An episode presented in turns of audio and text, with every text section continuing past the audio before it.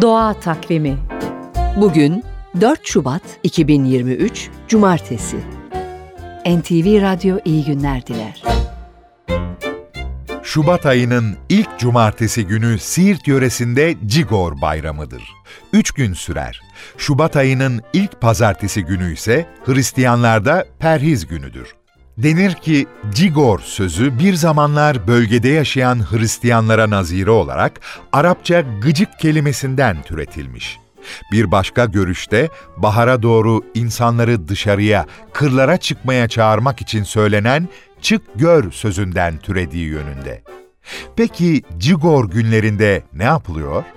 İlk günde erkekler, diğer günlerde de kadınlar ayrı ayrı tepelere, gezilecek yerlere giderler. Özellikle Botan Nehri kenarında bulunan Rasul Hacer mağaralarına gidilir. Burada nergis çiçekleri toplanır.